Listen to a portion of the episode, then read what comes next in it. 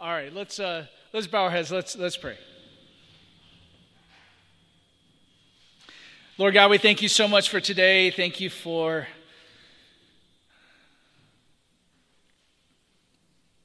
this beautiful day you've given us. A day we can come together to worship you, a day we can uh, give you praise.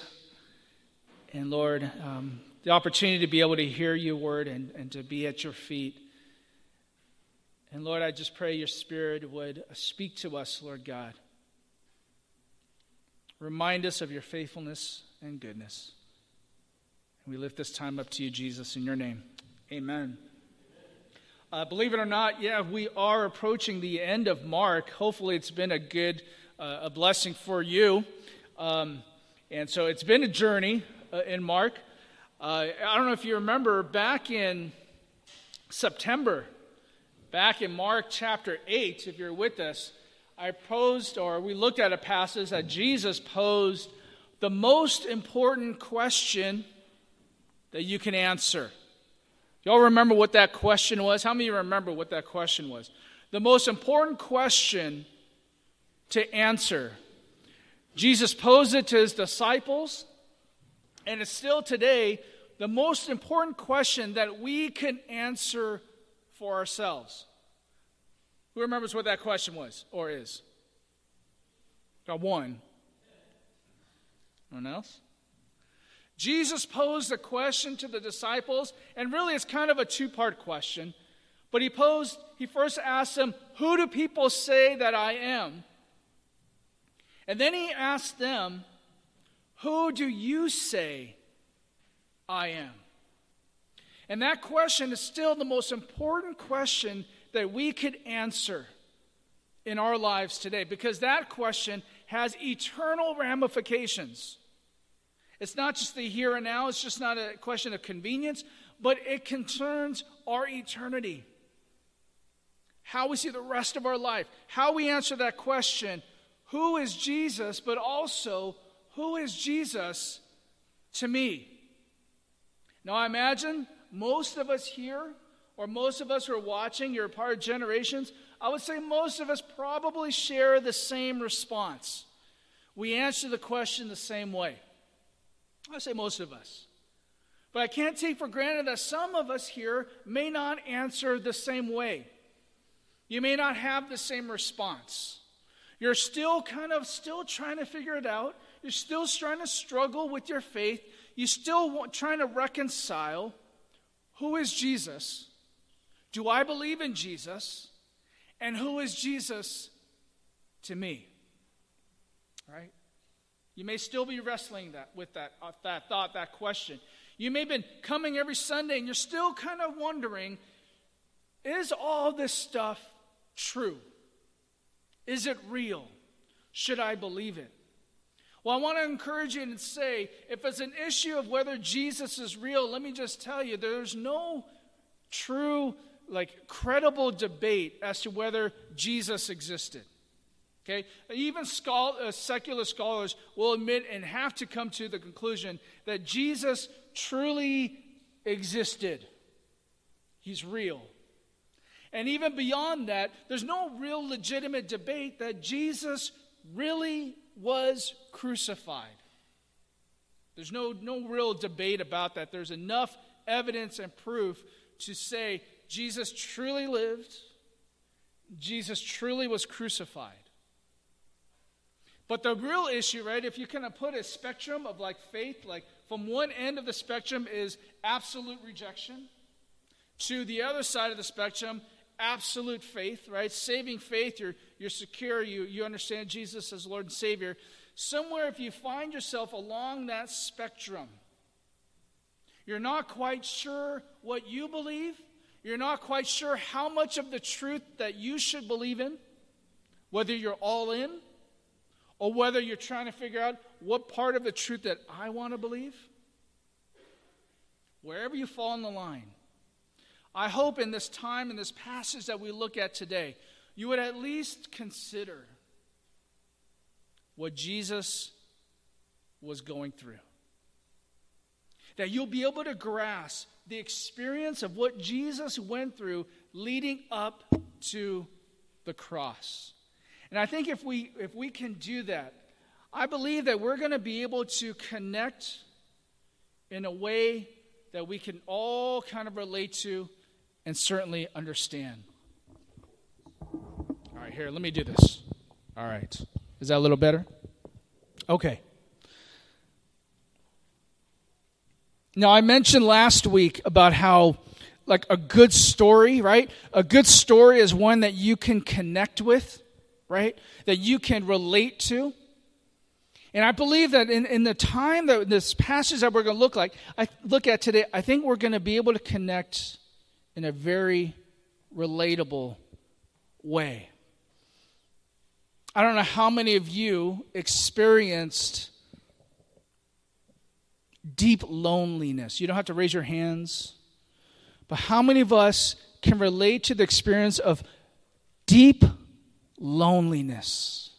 Or how about deep heartache or sorrow? How many of you can relate to you you can anticipate you're going to go through extreme physical pain and distress? Maybe you can you can relate to that. You know you're about to go through some deep physical pain or distress. How many of us here can relate to the feeling of abandonment? The people closest in your life is nowhere to be found. Or you can relate to the experience of betrayal. Right? I, I, I would venture to guess most of us, if not all of us, to some degree, has experienced something along those lines. And we're going to see that Jesus shows us a lot in this passage. And it's interesting that all four Gospels include Jesus' experience in the Garden of Gethsemane that we're going to look at today. You think, well, why is that significant? Well, if you think about if someone is to write a biography about somebody, right? And you get four people to write a biography about one individual. If you could get four people and write a unique perspective about that individual, right? You may have some commonalities that they, they include, but also some differences. But if four, all four include the same or a similar experience or a, a same moment in time, what does that tell you? There's something significant about this moment, right? That all four are going to include. And so we're going to take a look at that, that passage and that moment today. If you have your Bibles, turn to Mark chapter 14. Mark chapter 14, and we're going to start in verse 27. And I want you to capture the mood of what is taking place. Mark 14, verse 27. It says, And Jesus said to them, You will all fall away because it is written, I will strike down the shepherd, and the sheep shall be scattered. But after I have been raised, I will go before you to Galilee. Now I'm going to stop right there for a minute. We, we know that Jesus had already revealed to the 12 disciples that they're all going to betray him. Or there's going to be one of them, right? One of the 12 was going to betray them, betray him. And we know from within that context that Luke tells us, Jesus just reveals this shocking news to his most closest followers that one of you is going to betray me. And we know from Luke's account that in that context of what Jesus reveals to them, they, they re, re uh, dig up a familiar debate among themselves. You know what they debate amongst themselves? Which one of them is going to be the greatest. Right? So, even within that context, they still can't get over this idea well, which one is the greatest, right? In this passage in verse 27, we see that Jesus quotes Zechariah 13 7. And then we've learned throughout Mark that when Jesus quotes the Old Testament, he's not just pulling a quote to meet his current needs, right? A, a point that he's getting across. There's also a context that he will allude to with that reference. And it's interesting that we see in Zechariah 13 7, where, where um, Zechariah brings up what God is saying, that he will strike down the shepherd and the sheep shall be scattered. But what's interesting in verses 8 and 9, God declares that a remnant of his people will be refined as silver and tested as gold and that they will call on the name of the Lord, and once again they will be his people, and he will be their God. So it's interesting, in this context, God reveals to Zechariah, I'll strike my shepherd, and my people will scatter like sheep, but he'll have a, rem- a remnant who will call him their God, and he will call them his people again. So God is going to bring this restoration, faithfulness, and so, in this moment, though, when Jesus mentions this quote, Jesus describes what will take place. That not only one of them will betray him, but that they will all be made to stumble. They'll be made to stumble. You will all fall away. So he's not just saying one of you is going to betray me, but he says you will all be made to stumble. That word to be made to stumble We've seen this in Mark before.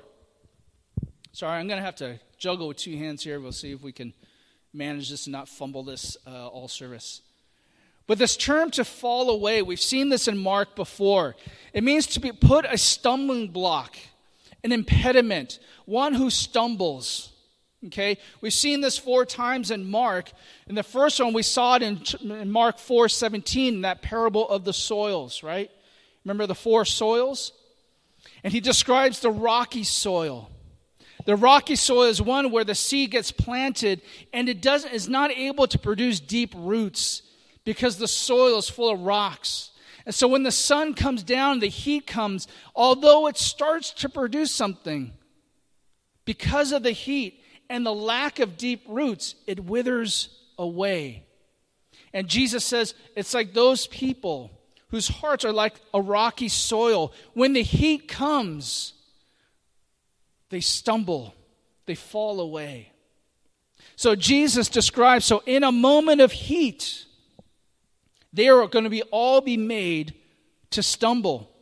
Now it's interesting, let's not overlook that Jesus declares that here he also says he will be raised and will go before them in Galilee. So Jesus doesn't just tell them it's all doomsday, you're going to all stumble and fall away. But he ends and he tells them, But when I rise, right? He gives us hope that I will rise again. I will come again. I will see you again in Galilee. Verse 29. But Peter said to him, Even though all may fall away, yet I will not. And Jesus said to him, Truly, I say to you, that you yourself this very night, before rooster crows twice, shall deny me three times. But Peter kept saying insistently, Even if I have to die with you, I will not deny you. Now you got to love Peter. I love Peter because he's so relatable, you know? Think of your lowest moment in your life. Think about the lowest moment in your life. Perhaps it was the most embarrassing, right? Maybe it's the most painful. Maybe the most shameful, most regrettable moment. I don't know if you could think of a moment like that in your life, right? The most embarrassing, shameful, regretful, painful moment in your life. Can you imagine that's the one moment that is repeated by, like, you are known for? That wouldn't feel good, you know what I mean? Right? I would hope that that's not the moment that when everyone meets me, would say, oh, yeah, Mike. You know what I think of when Mike? I think of that worst moment, right? Peter, I imagine, I imagine I imagine he believed, because if there's a discussion of who's going to be the greatest among the 12, I imagine Peter thought, it's me. I'm the greatest among all of you, right? I imagine Peter probably felt that way. He was the greatest disciple among them, and he boldly declares Indeed, Jesus, if all will fall away, all these guys, yeah, I can see him do it. I can see him do it. I know he's going to do it. I will not. Not me. I will not fall away. I will not be made to stumble. I imagine bold, confident Peter defying this notion that he will be made to stumble when the heat comes. I'm not running away from the heat. These guys might, not me. I'm sure we would all want to think that we'd be like Peter, right? Wouldn't we all want to be able to say we would be like Peter and respond to Peter like, like he does? When the heat comes in our life, when trials come in our life, we want to be able to say, Lord, a weaker person would crumble, but not me. Not my faith. I'm going to stand strong.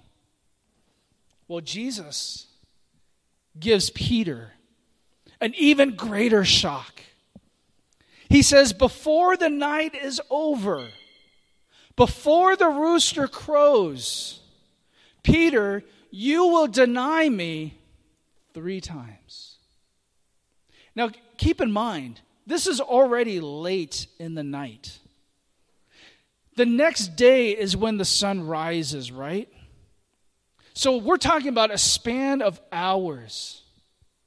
And so Jesus tells Peter, Peter, before the rooster crows, you're going to deny me three times. Can you understand the shock of this? Jesus just told Peter that he's going to deny even knowing him before evening is over. You're going to deny me, even you're going to deny even having connection with me. Can you can you grasp that? First off, Peter hearing this, if I was Peter, I'd be offended, right? Wouldn't you be offended? If someone that you were close with would say, you know what, you're going to deny even knowing me. That's pretty offensive. Parents, can you imagine? Can you imagine if your kids, among other people, they saw you and said, oh, no, no, I don't know who that is. That's not my mom and dad. Somebody else. You got it all wrong. Can you imagine the hurt mom and dad? Kids, can you imagine that? Can you imagine you're among people and your parents that look at you and say, oh, no, no, that's not my kid.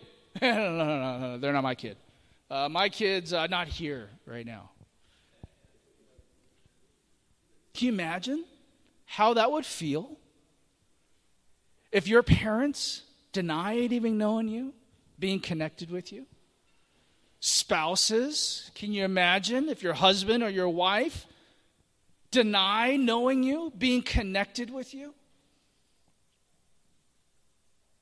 Your closest friends at school, you're walking with your closest friend and a certain group comes up and then you just what you don't want to be caught with that person. Oh yeah, you know I got to go. I don't want to be connected with you. There, we're talking some deep, painful moments here. But it's not only just once. Jesus says three times, Peter, you're going to deny me. Well, this doesn't sit well with Peter, as you can, uh, you can imagine. And he insistently, repeatedly declares, if necessary, I will go to prison for you. I will die with you. I will not deny you. And all the others said the same. Yeah. None of us will. Yeah, we won't either, right? Verse 32.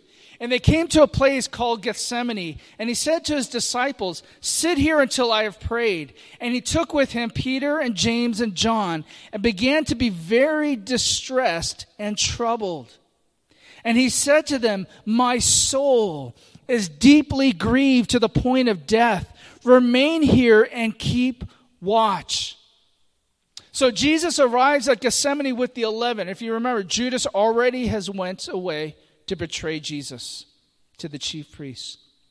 So he tells 8 of the 11 for them to stay there, and he takes Peter, James, and John further on. If you remember, these are the same three that he took with them up to the mountain when he was transfigured, right? But listen to the description of Jesus in this moment. He says he began to be very distressed. That word for distress means to throw into terror or amazement. To be struck with terror. Now, this word only appears in Mark in the New Testament. And I think we can assume within the context, with the description of the other words that describes Jesus, he's not struck by amazement. I think the better understanding is that Jesus was struck with terror. This feeling of terror came upon him. It also says he was troubled. Notice he was under great distress or anguish. I don't know how many of us can relate to the feeling of deep distress and anguish. It says that he was deeply grieved, exceedingly sorrowful, overcome with sorrow to the point where it's like, I can't take it anymore.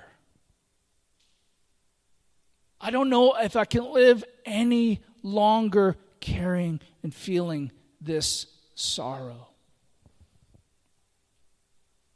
Jesus was experiencing great anguish, distress, terror, sorrow to the point of death. This is all what Jesus was experiencing leading up to the, betrayal, the arrest, and eventual crucifixion.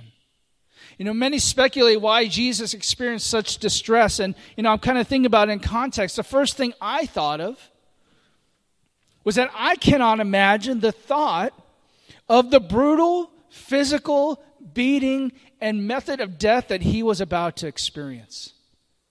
I can't imagine that. I can't imagine knowing what he is about to go through. Just the physical pain alone Crucifixion was the most brutal method, sentence of death.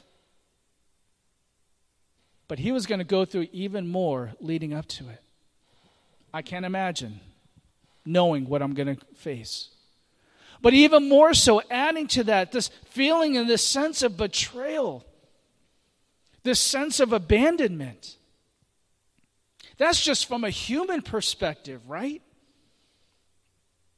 Add to that, knowing that you are going to bear the sins of the world on that cross.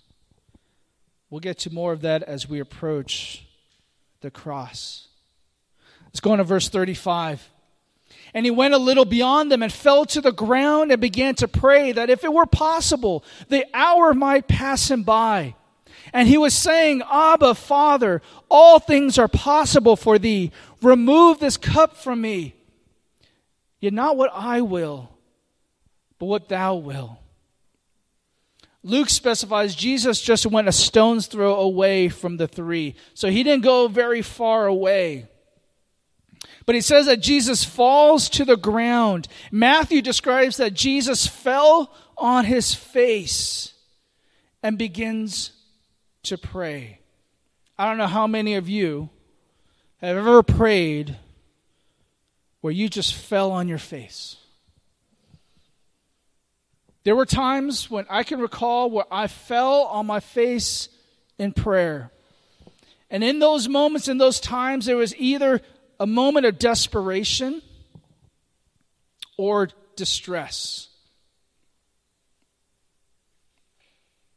I remember a great brokenness, a time where I'm so broken that all I can do is just fall on my face before God. I can think of one moment of desperation where I fell on my face and pray. It's kind of embarrassing, but I'm going to share with you because I want to be transparent. Okay? First child, when Caitlin was being born during delivery, long story short, during labor, there was complications. Every time about to be delivered, her heart rate went down. One of Jamie and I's favorite shows in those days was ER. And one of the best episodes of ER was when a woman who is giving birth dies in birth. So I was freaking out. I'm a young guy. And I was a young guy then. I'm just kidding. I was young at the time. And all I could think of what is going to happen to Jamie and the baby. So they had to rush her to emergency C-section. And they wheeled her out. And I just started crying.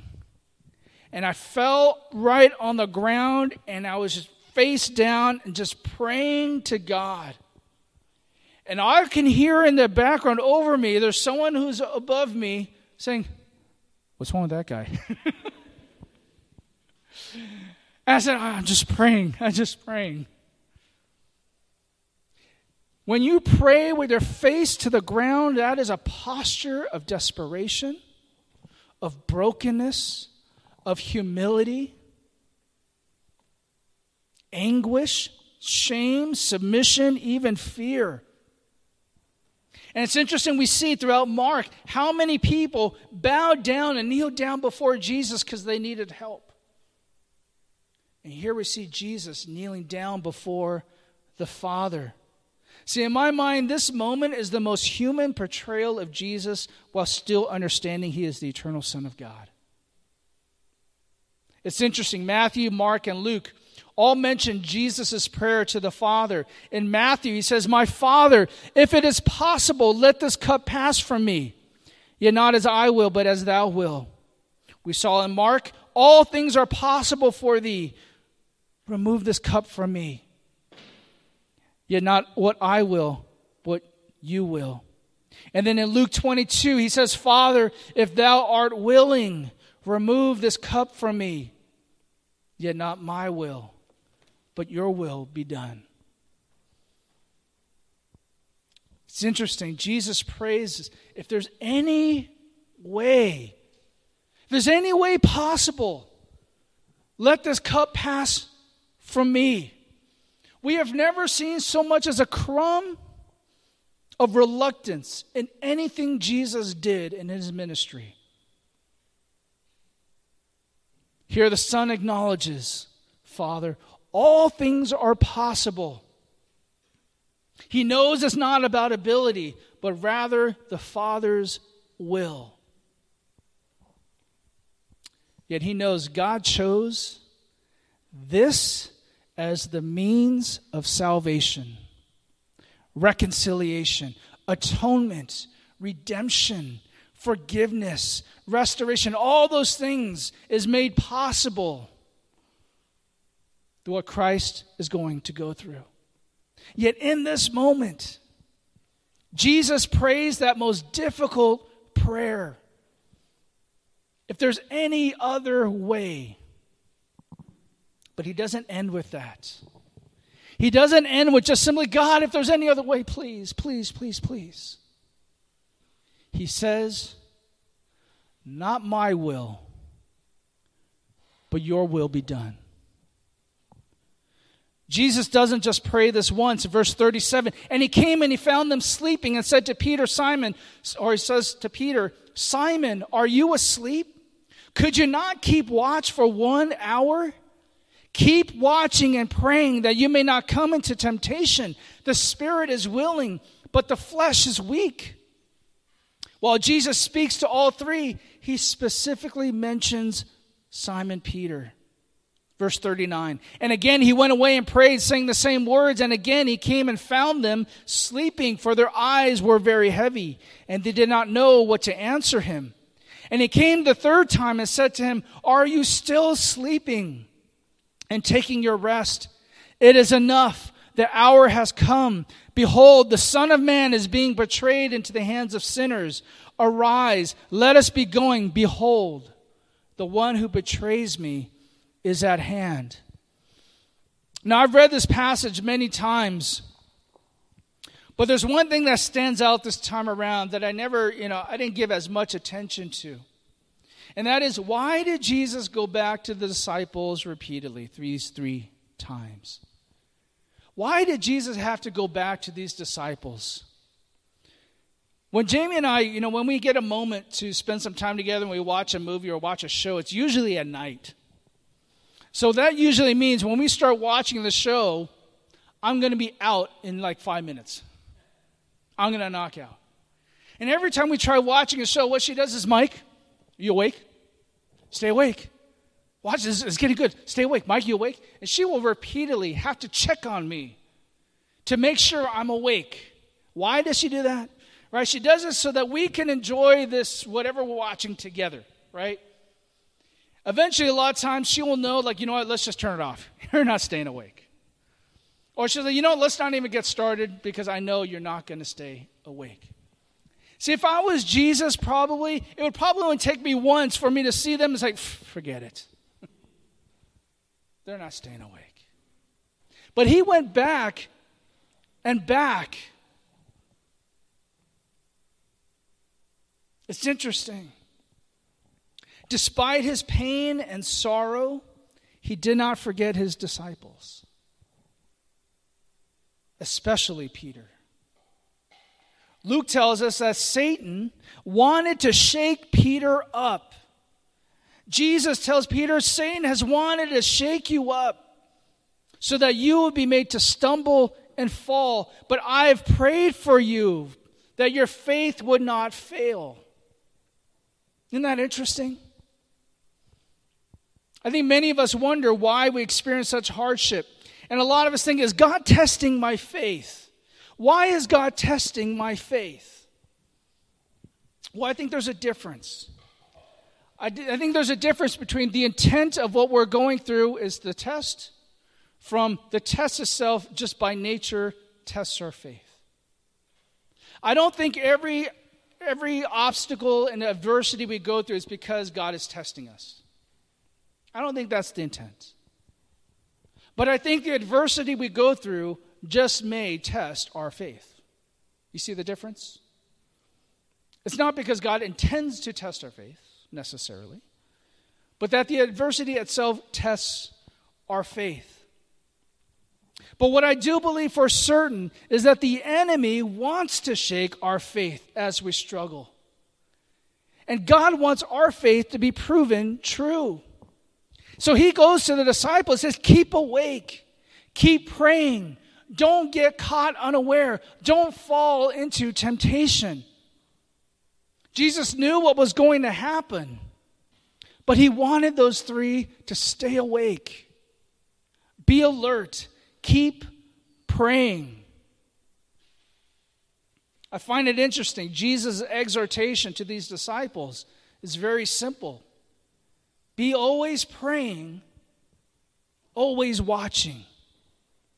That's what he tells them in that moment. Keep praying, keep watching. I find it interesting, Jesus' warning to pray and watch, because it suggests that that might have helped them in the moments. Right?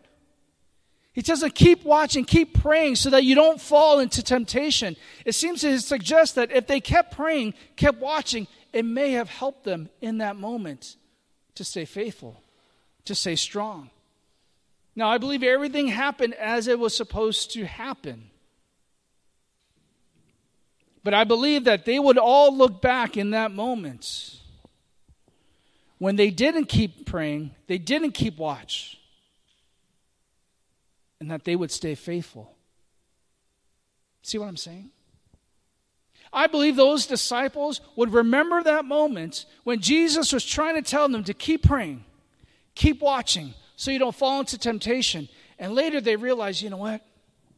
We did not keep praying, we did not keep watching. And that set the course of their faithfulness later on. I want to go back real quick to Jesus' prayer. He prayed this, not my will, but your will be done. This implies Jesus in the moment wished there was another way, right? He's saying, Father, if there's any other way, let this cup pass from me. I know all things are possible. If it's possible. We know in Hebrews chapter 12, verse 2, it says, Jesus, for the joy set before him, endured the cross, despising the shame. The joy that was before Jesus was not the physical pain that he was going to go through, was not the betrayal. That wasn't his joy. His joy was a, he knew what was going to come out of it. Right? Our salvation, our reconciliation to the Father. The joy was our forgiveness, that we can have relationship with God. But I love this is just so I don't know about you, but it, strikes me. Because the next time we face a situation in which our will does not line up with God's will, what will we pray? We can't claim, God, you just don't understand what I'm going through. How many of us prayed that before, right? We feel the deep sorrow. We feel like we're the only one who's experiencing what we're experiencing. We're being betrayed. We're being left alone. We're feeling the shame. We're feeling all these things. And sometimes we feel like, God, I don't think you understand. And this moment that Jesus experiences truly shows us. I don't think we could ever say, God, you just don't understand.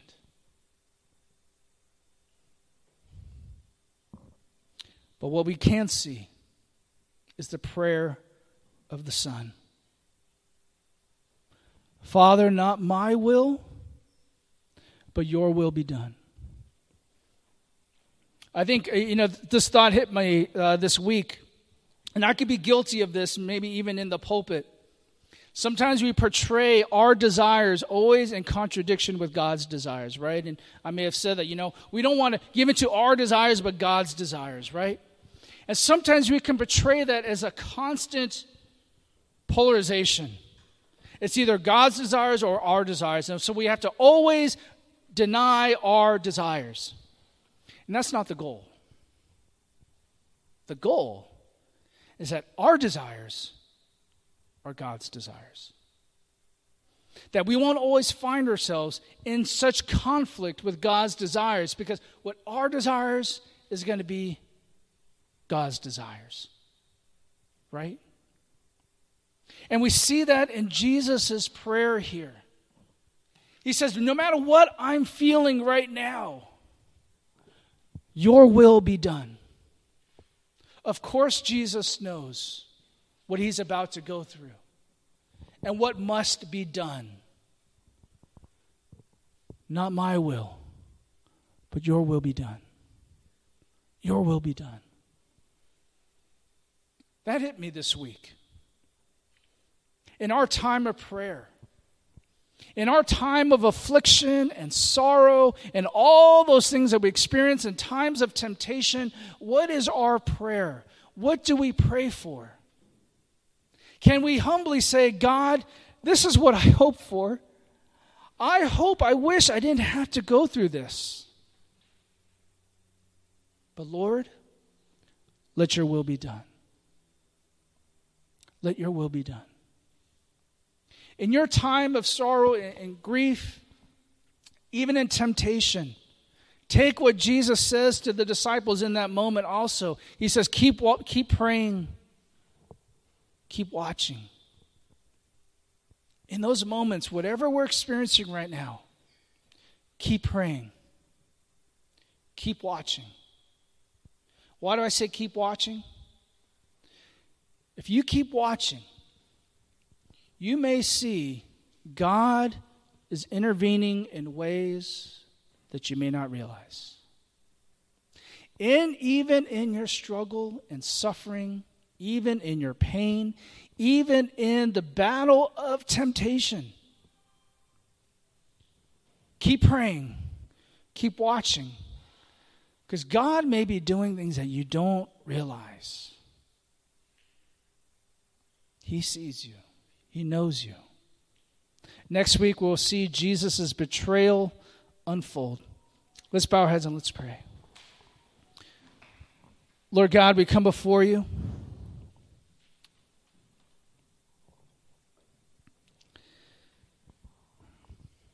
Lord, we're humbled by your prayer in the garden. You knew what you were going to bear. You knew what you were going to go through.